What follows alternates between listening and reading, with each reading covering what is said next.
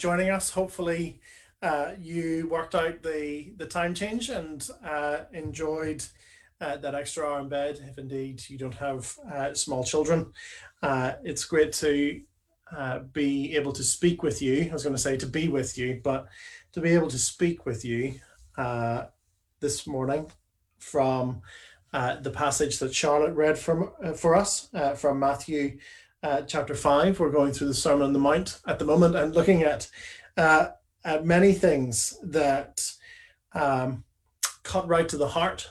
And and I trust that this one is is no different because Jesus is a he's a master heart surgeon, really, isn't he? And so he he brings things to to light, not in order to condemn, but in order to help us to uh, to grow and uh, to change. So why don't we pray uh, in light of that and ask that he would continue to do that by his by his spirit. Let's pray together. Our heavenly father we do ask uh, that you would uh, by your spirit uh, be at work in each of our hearts as we as we watch this stream help us uh, to uh, to consider the ways in which we need to change grow repent turn from various patterns and ways and live lives of truthfulness and integrity uh, that uh, commend the gospel to those around us and to the watching uh, world. Help us now, uh, we pray, in the name of Jesus. Amen. Uh, we uh, have all experienced, haven't we, what it is to have promises broken. we know what it is to be let down by someone maybe uh, in your past you asked a, a, friend or a family member uh, to keep a confidence, uh, to keep a secret, and they didn't, and they let you down. They they broke that promise. Maybe you remember growing up, uh, a parent promising something, and they didn't follow through. They broke that promise to say nothing of uh, our our leaders, it's almost expected, isn't it, uh, that those uh, in the corridors of power uh, they tend to promise much and and deliver little. It's almost kind of baked into the cake at this point. Some of you watching this have made promises, promises of love, promises of fidelity, promises of commitment and you have had them broken and you have felt that betrayal. But a moment's reflection uh, and honesty in the in the quietness of our own hearts leads us to the conclusion that not only have we had promises broken uh, to us, that we have broken promises ourselves, that we have let people down. We've said one thing and we've done another. I know I have. We have broken confidences. We have told those secrets after making the, the promise not to. We even have been unfaithful. We, as parents, have let and will probably continue to let our children down. And so Jesus is taking aim again at something that we all wrestle with. We all need him this morning uh, to to do this heart surgery for us so that we might grow so that we might mature and develop both as individuals and as a community of faith. And the issue that jesus is taking aim at is the issue of truthfulness and integrity. Uh, last year, uh, Phil and I watched the miniseries Chernobyl, uh, maybe you watched it, it's about six or so uh, episodes uh, chronicling and retelling the uh, the nuclear disaster that happened in that part of uh, of Soviet controlled uh, Ukraine back in I think the year that I was born, I think around about 1986. And while the, the series shows the uh, the physical damage of, of radiation poisoning and the physical damage of the uh, of the explosion, uh, what the program focuses on is not the physical toll, but the moral fallout. the moral fallout in a society that ignores and suppresses the truth. See, the enemy in Chernobyl, it's not it's not a big baddie. Uh, it's not a it's not a monster. It's not a it's not a creature. It's a system. It's a system in which the truth is starved of oxygen, where truthfulness dies. We often justify lies, don't we? We have there's black lies and there's wee white lies. And white lies, they don't really matter. They're just a they're just a small thing.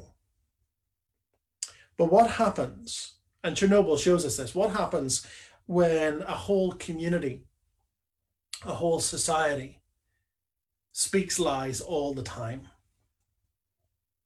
Where no one says what they mean or means what they say. What happens to a community like that when lies just trip off our tongues all the time? Well, we lose trust in one another. We lose cohesion as a community. We lose the ability to recognize anything true at all. That's exactly what happened in Soviet Russia and Chernobyl's just that in microcosm, but that's what happened throughout the Soviet era is that people were given to lying all the time. And what that bred was mistrust. And the society began to disintegrate.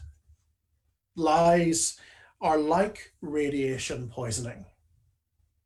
You can't see it, but it's no less deadly. People uh, might think that murder or even adultery are more important with the things that we've already looked at in the Sermon on the Mount in previous weeks. You can see the effects of murder. You can see the effect of adultery. But lying, deceit, broken promises, lacking integrity, over the long run, they are no less deadly for a community. And remember what Jesus is doing. Jesus is creating a counterculture for the common good. He's making a new society and he's calling us to join it. And in that new society, he's saying, we cannot disintegrate by lying to one another, by breeding mistrust, by lacking integrity. The Sermon on the Mount is Jesus' manifesto for a new grace built community. And what we're looking at this morning is that the community of faith, as expressed in our gathering in City Church, our, our family together, it is to be a place where the truth and truthfulness flourish. When we do that, we will be a city on a hill. What was the issue that Jesus was addressing? Uh, thank you, Charlotte, for recording the reading for us. At first glance, you might think, well, this is rather strange, it's rather detached uh, from our reality. It's around this, uh, this idea of oath taking. Uh, I swear by such and such a thing. And in order to understand it, what we need to to recognize is uh, what was going on, what was uh, standing behind the uh, the tradition of oath taking. Well, oath taking was supposed to encourage truthfulness. It was supposed to promote uh, integrity and people doing what they say and uh, saying what they mean and all of those things. It was supposed to promote truthfulness. In fact, in, in various parts of the Bible, God swears an oath. Uh, so Hebrews uh, chapter 6, for example, God swears an oath. And the point of God swearing an oath is it's supposed to confirm and assure the reader of, uh, of the, the promises, of the truthfulness of God. That's what they were supposed to do. But as with the other uh, commandments, as with the other injunctions, a religious system had grown up around this injunction, kind of like weeds. And and the truth of, of the matter had gotten lost. What had happened is that a system of loopholes had grown up. And so, and Jesus alludes to it in, uh, in these words, And so, what would happen? This is actually the case if you swore towards Jerusalem, you were bound by your oath.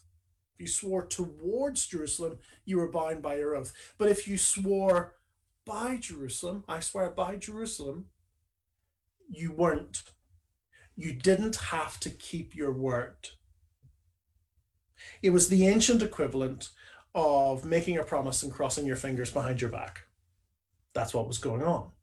Saying one thing, but actually your fingers were crossed. And so the provision of oath swearing, which was supposed to enhance truthfulness, actually helped people be deceitful. It helped people lie. And again, this is what religious people always religious people want to make the grand proclamations and have their their fingers crossed behind their back. They want to have the external show of truthfulness without having to actually follow through. They want to make grand promises and proclamations in the moment because they're all about the external. Rel- religious people and religion is all about the external, what you can see on the face. It's never about the heart, it's never about the inside. And Jesus will have none of it because to follow Jesus is all about the heart, it's all about what flows out from within. Your intention, where your heart is at, matters. And so Jesus will have none of it. He says, if you're going to do this whole system of swearing oaths, you know, uh, if you swore, uh, if you swore by the altar, for example, if you swore by the altar, you didn't have to keep your word. But if you swore by the sacrifice on the altar, you did. And Jesus elsewhere in Matthew's gospel is like, no, no, you've got this all wrong. If you're gonna, if you're gonna kind of develop all these loopholes and split all of these hairs, what's Jesus' answer? Jesus' answer is don't swear at all just say yes or no. And when you say yes, mean yes. And when you say no, mean no. He says, don't swear at all. Uh, have a look with me.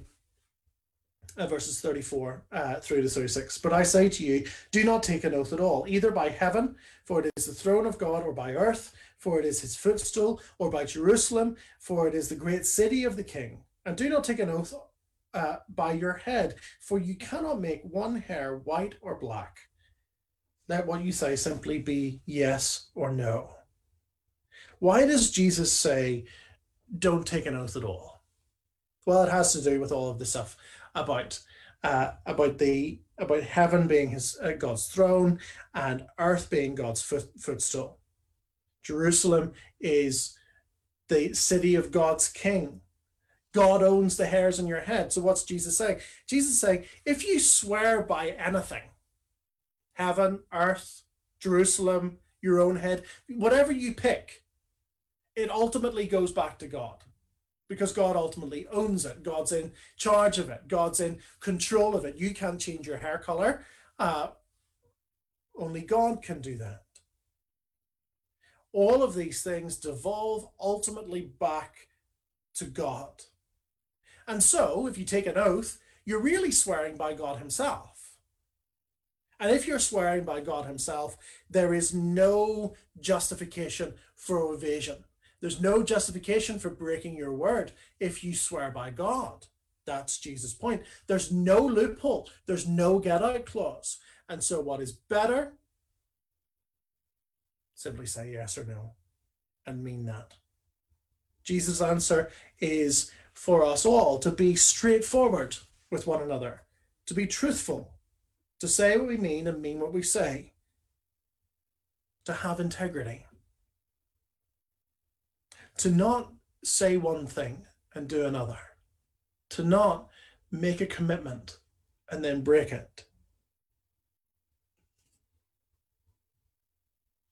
Some uh, have taken this to mean, let me just clear this up quickly. Some have taken this to mean uh, that because of Jesus' words here, you can't swear an oath, for example, in a courtroom. You place your hand in the Bible and say, uh, you know, I swear to tell the truth, the whole truth, and nothing but the truth, so help me God. I said, well, as a Christian, you can't do that. That, I'm afraid, would be to uh, to miss the broader point of what Jesus is talking about. The point is that followers of Jesus are in every sphere of life to be those of truthfulness, honesty, and integrity.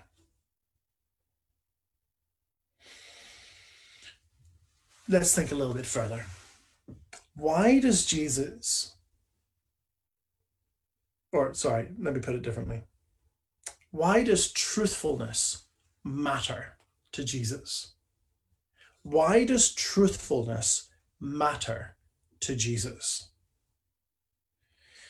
The first thing to note is that because it is because deceit, so to be untruthful, is to be self-loving. Deceit is self-love. What have we always talked about at City Church? that the essence of sin is self-love to love ourselves more than God and more than others, to be obsessed with ourselves, to be turned in on ourselves, to be self loving. And lies come from that self loving place, don't they? Think about it. Why do we lie to people? Why do I lie to people? Well, if we've done something wrong, we do it in order to cover up what we've done in order to avoid the consequences. Isn't it remarkable that we don't need to teach our children to lie? That when they've done something wrong, they'll run and hide, and then when you catch them, they'll just barefaced lie to you. Why? Because they are loving themselves and trying to avoid the consequences. Why else do we lie? We lie because we don't want people to think badly of us. We don't want to go down in a person's estimation. It's all about preserving ourselves. But that self preservation comes at a price, doesn't it? Isn't lying exhausting? Isn't anxiety, or sorry, isn't lying anxiety ridden? because one of the things that you've got to do if you really get pulled down and marred into lying is you've got to constantly keep a record of what you've said to who and when you've said it. And you've got to make sure that your story is always lining up. It's absolutely exhausting. It leads, doesn't it, to deeper and deeper lies, to more and more deceit. What is that? Uh, that idiom, that phrase? Uh, what a tangled web we weave when first we conspire to deceive. Soon our lives become this web in which we catch ourselves. It comes as a at a price. There are examples in the Bible of lying coming as a price. You think of David, David who has uh, this adulterous affair with, with Bathsheba and tries to deceive Uriah, her husband, uh, into thinking that the baby that she's pregnant with isn't uh, isn't David's. He tries to uh, to to, du- to dupe him, to deceive him, but it doesn't work. And so his lies lead him down a path, ultimately to Uriah's murder. Our lying comes at a price. But the gospel offers us hope.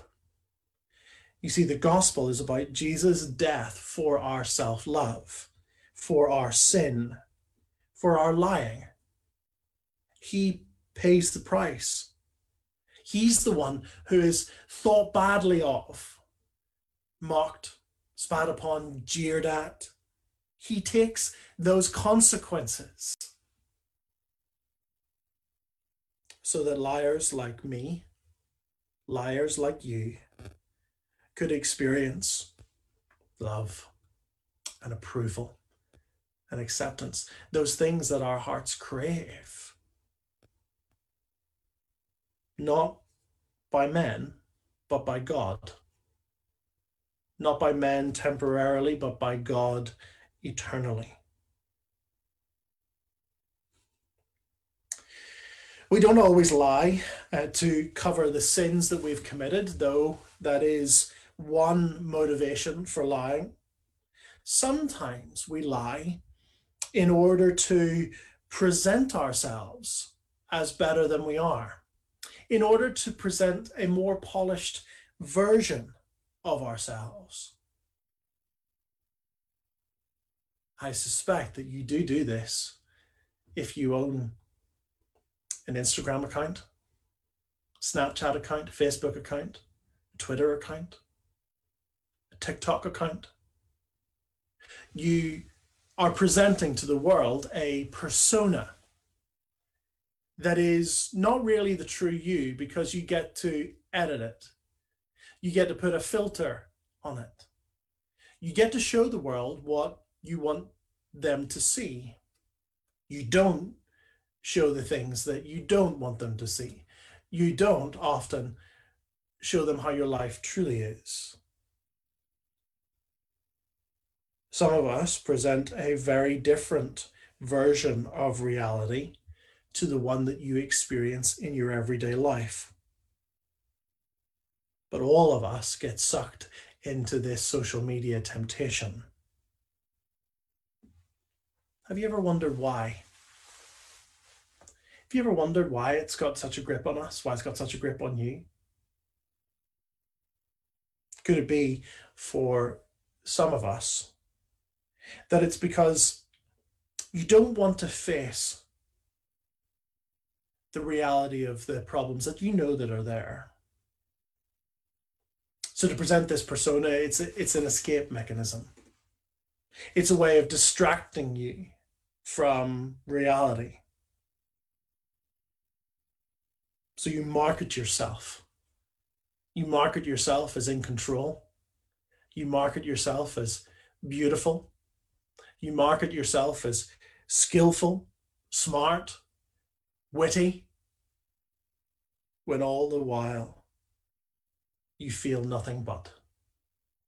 You feel out of control. You feel ugly you feel anxious, you feel stupid.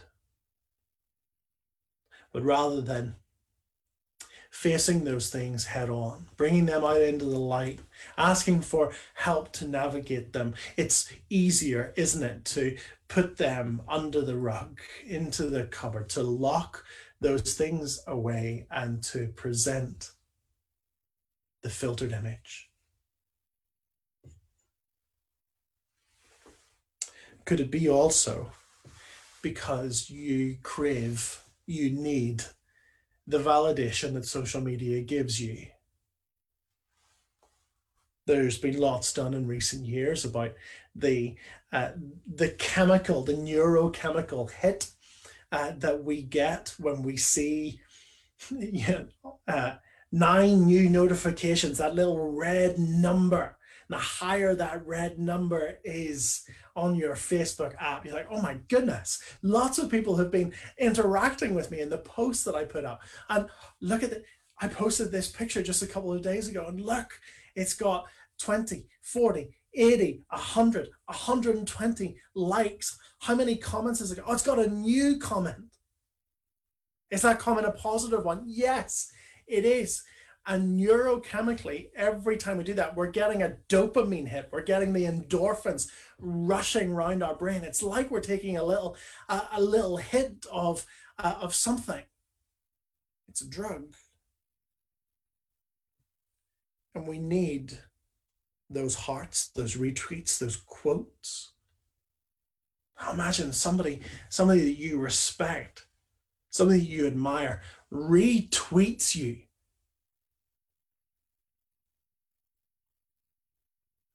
all because you crave that sense of approval, that sense of validation. And folks, I'm not immune to that.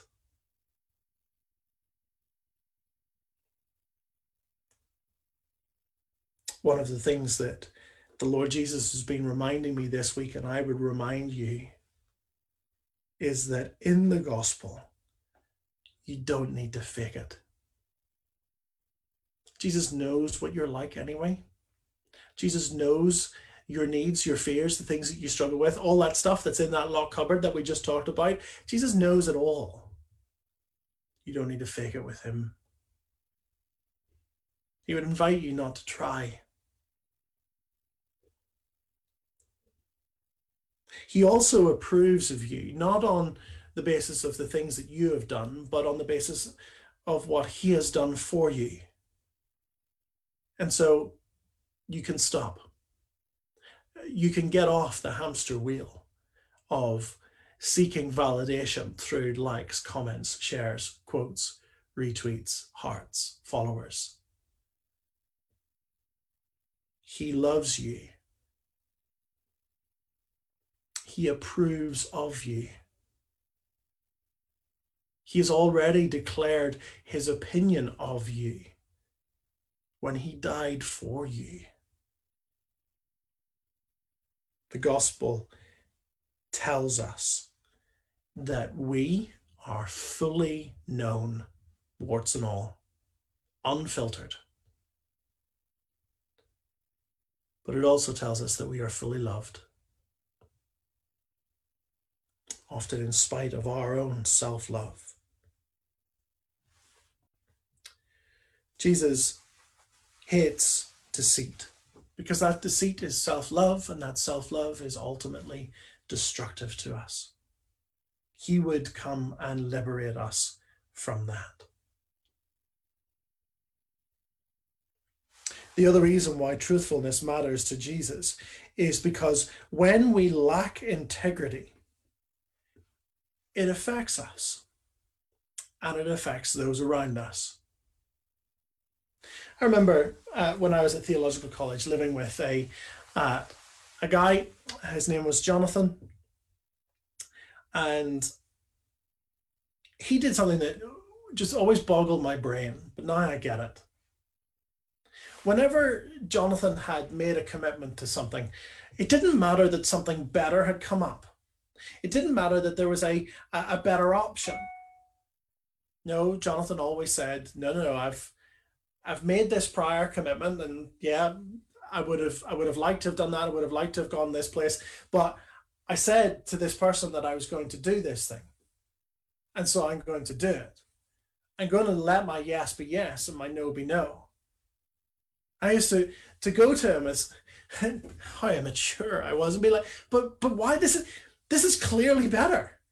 Like why wouldn't you just blow that off? Like they won't mind, they won't care. What does it matter? Go and do this thing. Come with us. He's like, no, I've said yes to this. And so I'm going to follow through. He was absolutely right. He understood Jesus' words. And it was growing in him a heart of integrity. And that meant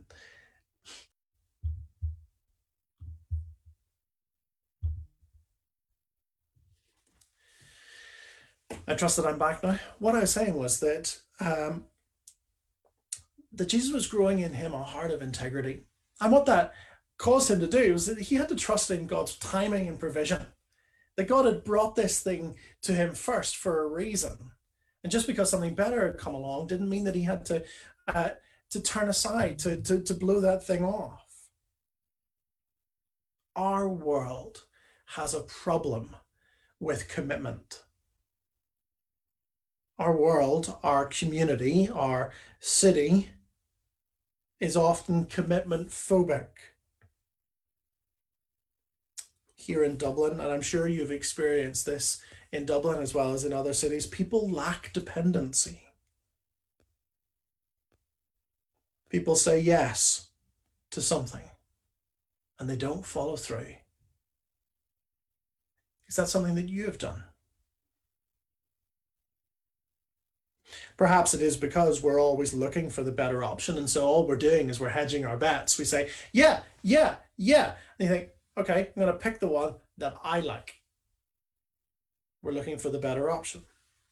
You say yes to one thing, knowing that if something better comes along or it inconveniences you in the moment to follow through, that you'll just blow it off. Doesn't matter. The other reason why we say yes when people ask us is because of our own fear of man. We don't want to let people down to their faces. We don't want to say no to a person.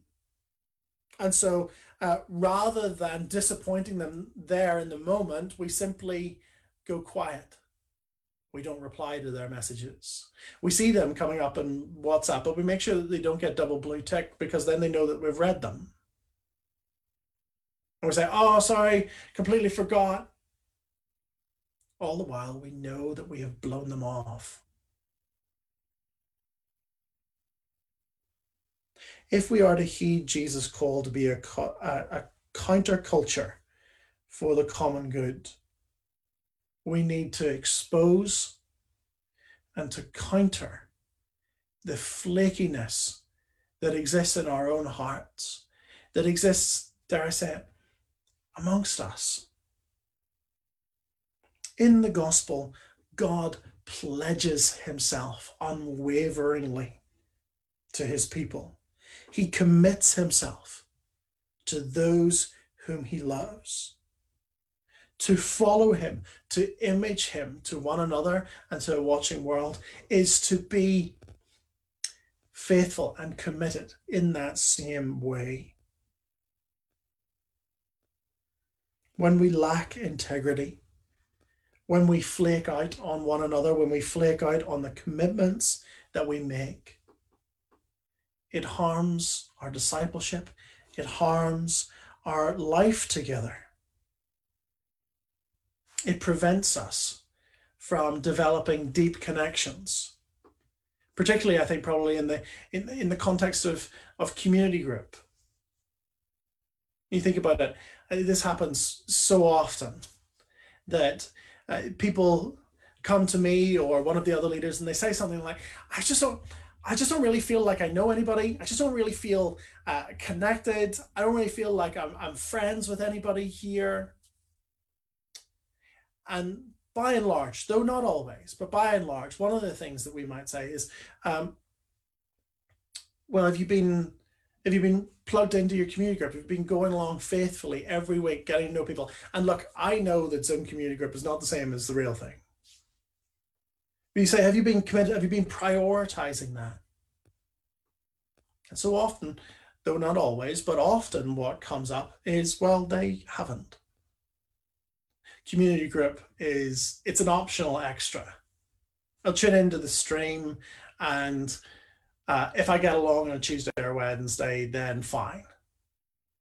But if something else comes up, if something more fun, if something more in your mind pressing comes along, then community group goes out the window. Or you come onto the Zoom call, but you're not really there. You're there, your name is displayed, but the camera's not on. Your microphone's muted. You're not really engaging. It is no surprise that you would feel disconnected from the life of the church if that happens more and more and more. To flake out on one another prevents deep connection, the deep connection that we so desperately need and are longing for in this season. So many of us are lonely, feel cut off from the life of the church. We need to press into our life together. We need to make good on our commitments to one another. It not only affects deep connections, but it affects our mission. It affects our mission uh, together because when we when we flake out, when we don't follow through on our, commitments, what it communicates to uh, to everyone is that we can't be depended on. We can't be counted on as a as a partner in a mission in the mission to see the gospel go out to the city. And that lessens our impact.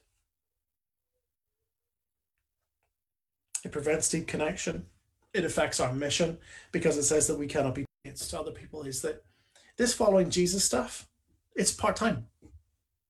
Other stuff can uh, can come in and supplant it. that there are better options. The following Jesus can come in second place. One of the things that I have learned over the course of lockdown, as I have gotten to know non Christians around about us here, is that our integrity is what matters to them more than anything else. The non Christian friends that we're developing here in our neighborhood don't care about what I do. They don't care about my convictions about the resurrection. They don't care about my theology of justification. They don't care about my theology of baptism. They don't give a monkeys. What they are looking for and what they do care about is am I somebody who has integrity? Do I say one thing and do another? Do I make a commitment and then flake out? Now, don't get me wrong. Of course, there are always reasons for saying that you'll do something and, and then something comes up and then you can't do it. I'm not, of course, there are always exceptions. So don't think that, you know, if I make a commitment, but then, you know, my leg's hanging off and I'm at Connolly Hospital, you know, I've got to kind of drag, drag myself to wherever I've made the commitment. Of course, that would be, that'd be a wrong way of thinking about it. But there are many times when we make commitments and don't follow through simply because we don't want to anymore or something better has come up. That affects our witness. It affects our discipleship. It affects how you grow as a follower of Jesus. When you say yes to something and something that you prefer comes up, it raises in that moment the question Do I trust God's timing here? Do I trust God's provision in letting this other thing that I would prefer sail by? Dishonesty will always bring you material benefits.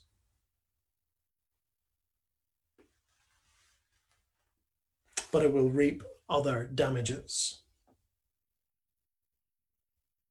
Dishonesty will always get you short term advantages. You maybe you'll have to pay somebody less for labor because it's not going through the books.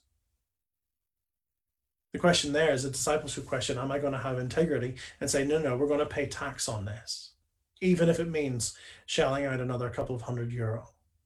Am I going to have integrity? Don't think that those those little sins, those little white lies, don't pretend that they're not radiation poisoning in your bones. Maybe you'll have to miss out on a on a short-term gain or promotion because you aren't willing to compromise your integrity. You're not willing to tell your boss simply what he wants to hear, to embellish your CV. But in the long term, your honesty will commend you. It will commend you to those around you. Remember, we are to be salt. That's what Jesus calls us to. We're to be salt. That is, to preserve moral decay if we join in in the rot, it will never stop. What's Jesus' answer? Jesus' answer here is simple, clear, and honest speech. If you say yes to something, mean yes and follow through. If you say no, mean no if you take a stand against something in public, stand against it in private. What does that look like for you? Are you a not a socialite? Are you a social liar? You say yes to everything. You say, Yeah, I'll be there. Yeah, see you then. And you have no intention of showing up. Why not say, No, look, I can't. Do you make a commitment? But then if something better comes around, you turn aside. I've done that. I know I've done that. I'm guilty of that. Jesus, as with all of these Sermon on the Mount sermons, is calling me to faith and repentance. Let me ask also are you the same person online as you are in real life? And that can go to extremes If you're given to catfishing, you need to repent of that, to confess that sin and to turn from it.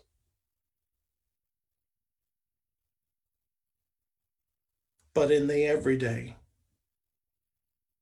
are you presenting a what you know to be a false, exaggerated persona? If that is you, then Jesus does not stand on this mountain to condemn you. He might be convicting you in the same way that he's been convicting me, but he's doing that so that he might drive us to him and to the grace that he offers. You see, our world is searching. We are searching for truth in a world of lies. We grew up hearing that everyone had their own truth your truth, my truth. But more and more, I think that people are searching for something more. They're realizing that there must be something more. There must be an objective form of truthfulness. There must be an objective form of reality because they see the, the disconnection and disintegration that they that your truth and my truth brings because it just breeds lies. Jesus offers you Jesus offers us something better. He is the truth that came and laid down his life for the lie. He knows what it is to have someone pretend to be one thing and yet to be another. Judas adopted a false persona in order to betray him. Peter heaped up promises promise after promise not to betray, not to deny. And yet, when push came to shove, he betrayed his Lord. Jesus died for the lie that we are the masters of our own destiny, that we are our own gods. He died for the lie that God is not good, that his timing isn't perfect, that his provision is not trustworthy. And on the cross, we see that goodness in full array. We see the perfection of his timing, the glory of his provision, of his salvation. And he calls you again to trust that, to trust his goodness, to trust his perfect timing, to trust his control and his love. Jesus died not just because people told lies about him, he died for liars. He died for flakes.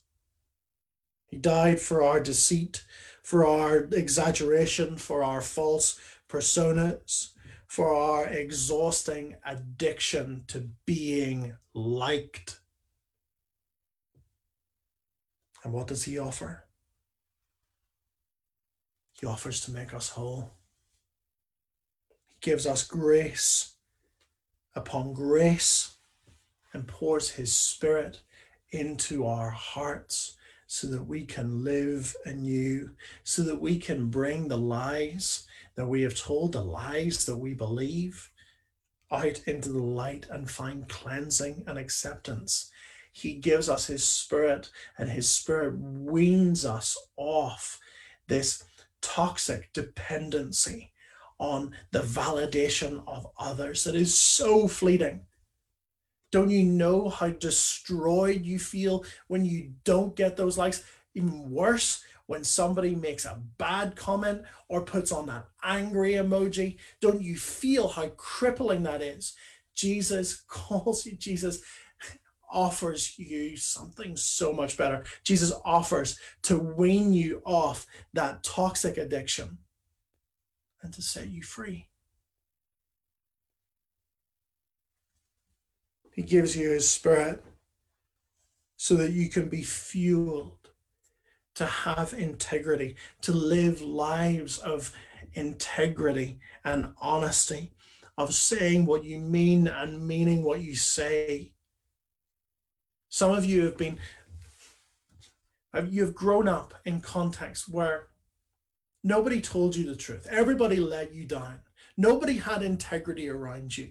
And you have an opportunity to create a new legacy in your life, to create a new legacy in your family by the power of the Holy Spirit, that you will speak truthfully in your interactions, that you will speak simply and plainly, that you will not be part of the rot, that you will not be part of the disintegration anymore. You will speak in a way that preserves, that brings life, that brings light, that shows the truthfulness of Jesus. If we do that, if we do that, God help us, let us do that. If we do that as a community, as a community of faith, as a church, as City Church, we, I promise you, we will be a city on a hill. Our light could not be hidden if we are so committed to one another, if we're so committed to the truth, if we're so committed to having integrity, to following through on our speech. Our light, the light of the gospel through us, it simply could not be hidden. Will you join us on that mission? Let's pray.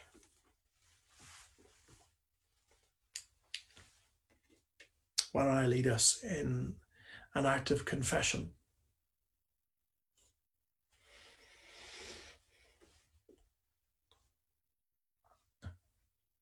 Almighty God, our Heavenly Father, we confess that we have sinned against you in thought and word and deed, and we have not loved our neighbour as ourselves. We have sinned in our false speech. We have sinned in our undisclosed uh, intentions, in our false intentions. We have sinned in our exaggeration.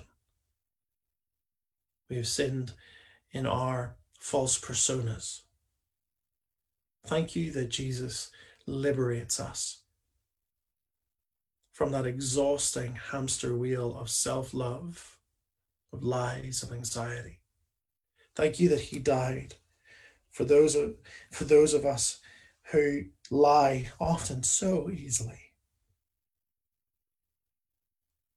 May His truth take root deeply in our hearts so that we might live lives of integrity, honesty, clarity of speech that cause us to flourish as people, that causes the people that we love to flourish in relationship with us, and causes us to shine as that city on a hill for the glory of Jesus' name.